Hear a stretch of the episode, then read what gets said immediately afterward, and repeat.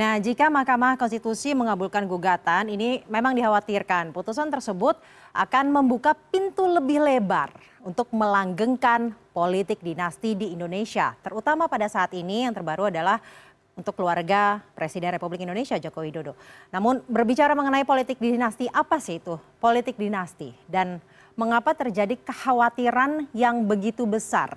Intinya, intinya politik dinasti itu apa sih? Politik dinasti itu upaya agar kekuasaan terutama di uh, jabatan publik ini dijalankan oleh sekelompok orang saja yang mereka ini masih memiliki hubungan keluarga ataupun kekerabatan.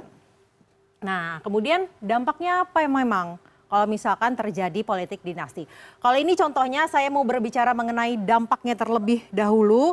Jadi, dampaknya dikhawatirkan jabatan-jabatan publik itu yang diisi oleh hanya segelintir orang, nih, oleh hanya segelintir orang, diisi dengan eh, orang-orang uh, yang ada di situ hanya karena kekerabatan, bukan karena kemampuan. Bayangkan deh, bayangkan jika misalkan jabatan publik yang penting, contohnya gubernur lah, itu diduduki oleh orang yang tidak berkompetensi Kemudian karena diisi oleh orang-orang yang memiliki uh, hubungan yang erat gitu ya.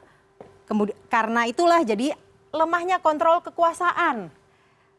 Apa dampaknya di lemahnya kontrol kekuasaan ini? Selain konflik kepentingan, cenderung ya namanya juga keluarga, kerabat, mereka cenderung saling menjaga dan juga menutup-nutupi kesalahan mereka. Nah, karena itulah rentan terjadi penyimpangan, contohnya korupsi karena saling menutupi kesalahan dan memang menurut KPK politik dinasti yang terjadi dan memang sudah terjadi di beberapa daerah menjadi pintu masuk korupsi. Tidak sedikit contoh yang sudah terjadi di Indonesia dan sudah diciduk oleh KPK.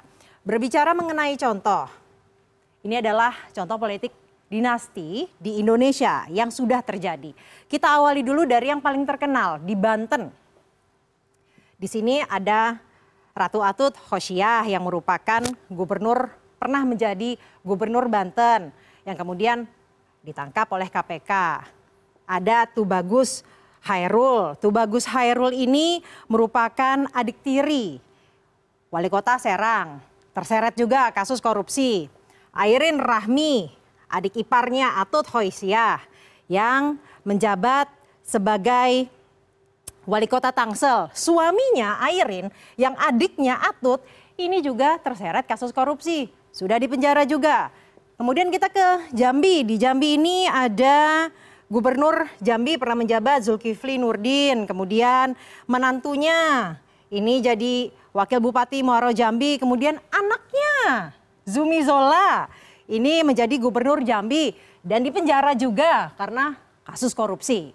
Dan terakhir yang bergulir karena uh, eh, MK.